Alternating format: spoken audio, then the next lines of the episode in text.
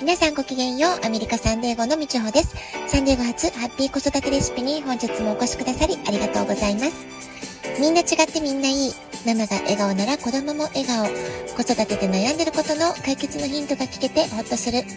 子育てがちょっと楽しく思えてきた。聞いてくださってるあなたが少しでもそんな気持ちになってくれたら嬉しいなと思いながら配信をしております。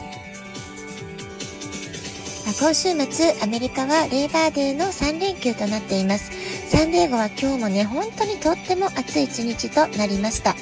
え今日はね、仕事のトレーニングで一日出かけていたんですけれども、家に帰るとき、車に乗り込むと、車の中ものすごい高温になっていました。ハンドルが、えー、もう焼けてしまって暑すぎて、触れないくらいの、えー、暑さになっていた。そんな感じだったんですね。で、今、えー、猛暑警報と日本語では言えばいいんでしょうかね。Excessive Heat Warning ってことで、えー、来週火曜日まで、えー、このワーニング警報が出ているようです。え夏のね、暑さ、え残暑に負けないように、たくさんお水を飲んで体調管理に気をつけていきたいなと思っています。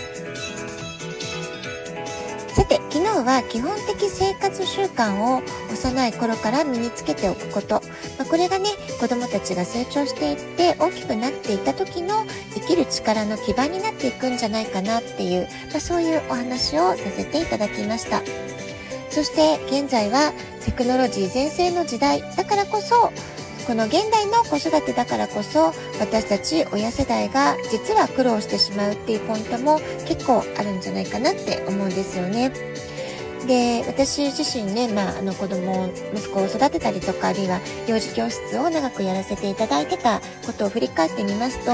えー、子供たちの幼い時、えー、何が大事かっていうと、まあ、実はとてもアナログな遊びアナログな作業の中に学びのエッセンスがたくさん詰まっている、まあ、こういったことはねはっきり言えると思うんですよね。ま、具体的には、えー、ママが読み聞かせをする絵本の読み聞かせであったりとか積み木遊びであったりとか、えー、お砂場で遊ぶとか、えー、何もないところで、えー、外で遊ぶとかね、外遊びをするとか、まあ、こういったことの方が、え実はね、え子供たちの学び、成長にとってはすごくね、大切な時間だってことなんですよね。で、こういったものは全くテクノロジー必要としない遊び方だと思います。でも逆に現代の子育てで、えー、幼い頃にできるだけテクノロジーのえー、要素を排除していくってことこれこそがね今一番難しい大きなチャレンジになっていくんじゃないかなと思います。で、私たちが子供の頃っていうのは、私たちの親の世代は、テレビがダメとか漫画がダメとかね、まあそういった規制をかけられた時期、私たち自身もあったと思います。それが今はスマートフォンであったりとか、iPad であったりとか、えー、パソコンとかでやるね、ネットワークのゲームだったりとか、まあそういったことになっていくんだと思います。でお家の中だけではなく外出先でも常にスクリーンを見る機会っていうのが圧倒的に多くなっていますからそれをどう子供にコントロールしながら少しずつ与えていくかあるいはある一定の年齢になるまでは与えないという判断をするかこの辺はねすごく子育ての方針を決める時にすごく大変なところになってくるんじゃないかなと思います。で世の中がテクノロジーの恩恵を得て私たちの生活がどんどん便利になっていく暮らしが豊かになっていくっていうのはとても素晴らしいことなんですけれども幼い子どもたちのための子育てってことに限って言うとできるだけテクノロジーを排除してアナログな取り組みのをするってことを優先する方が私はねおすすめしたいなって思っています。手先の器用さ高知性を発達させたりですとか子どもたちのイマジネーションや思考力を刺激する、育てるっていうことにおいてはね、やはりこう、本当にこう、人間的な、えー、まあ、手手足を使うとか、指先を使うとか、えー、試行錯誤する頭をね、使う、えー、何か取り組みをさせるってこと、まあ、こういったことがね、すごく大事ですし、それから、その、知能面の発達ってことだけに限らず、心の成長を育むためにも、あまり便利すぎないということ。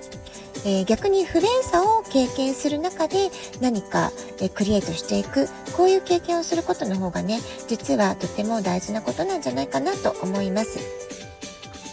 そしてこれは子供たちのことに限らず、世の中が便利になればなるほど、私たち大人たちも、つまり人間全体が、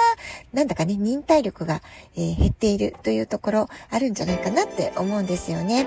で例えば、えー、私自身の、えー、体験談でお話をしますと20年前アメリカに来たばっかりって時はまだスマートフォンありませんでしたから車で出かけるって時はちょっとドキドキハラハラする経験だったわけですよね、えー、カーナビもないスマートフォンもないその中でじゃあ、え初めて行く場所に出かける時パソコンであらかじめ道とか場所を調べてみたりとか、え常に車の中に大きな地図を入れていて、え道に迷いそうになったら地図で自分の現在地を確認してこの道で合ってるかなってちょっとちょっとねドキドキハラハラしながら道順を確認したり、えー、現在地を確認したり、まあ、そんなことをね、えー、やっていたわけです。今ではちょっとねもう考えられないことなんですけれどもそういう面倒な作業をすることで、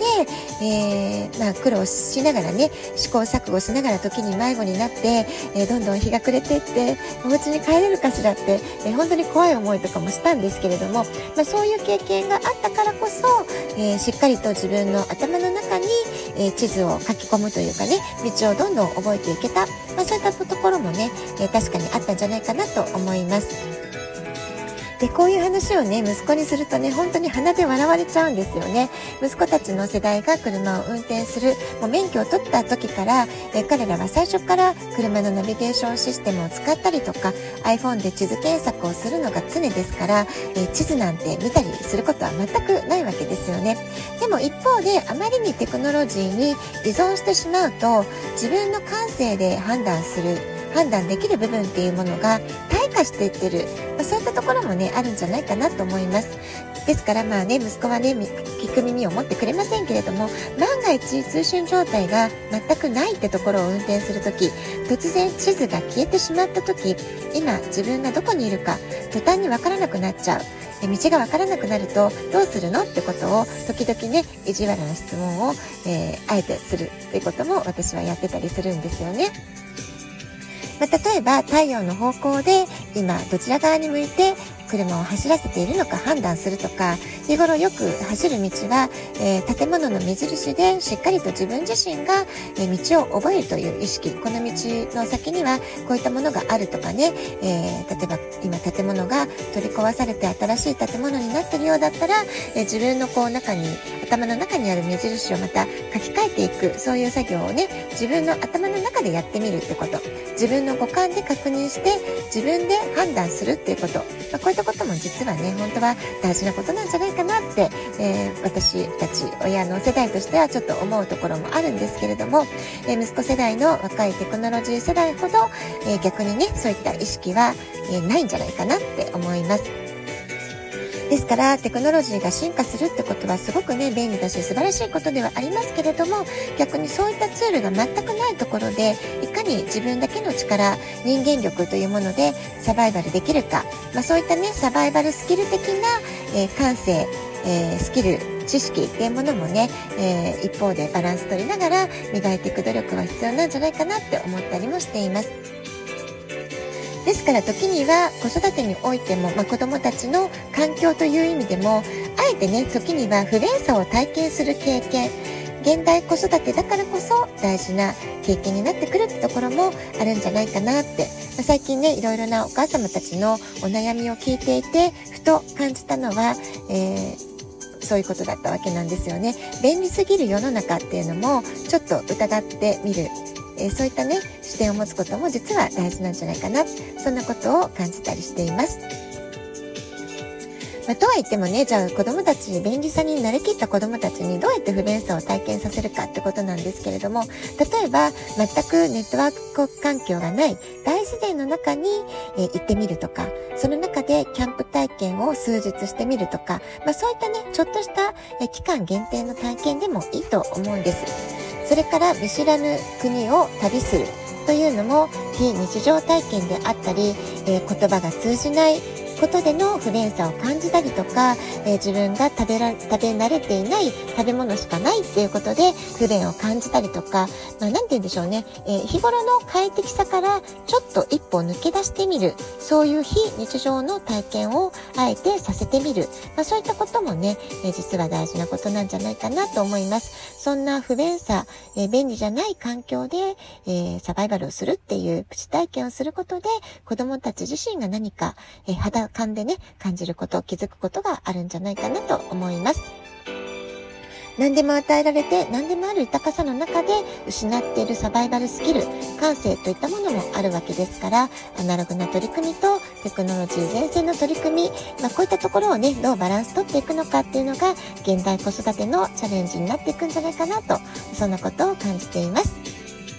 はい。では今日はこの辺で、今日も素敵な時間をお過ごしください。ごきげんよう、みちょうでした。さようなら。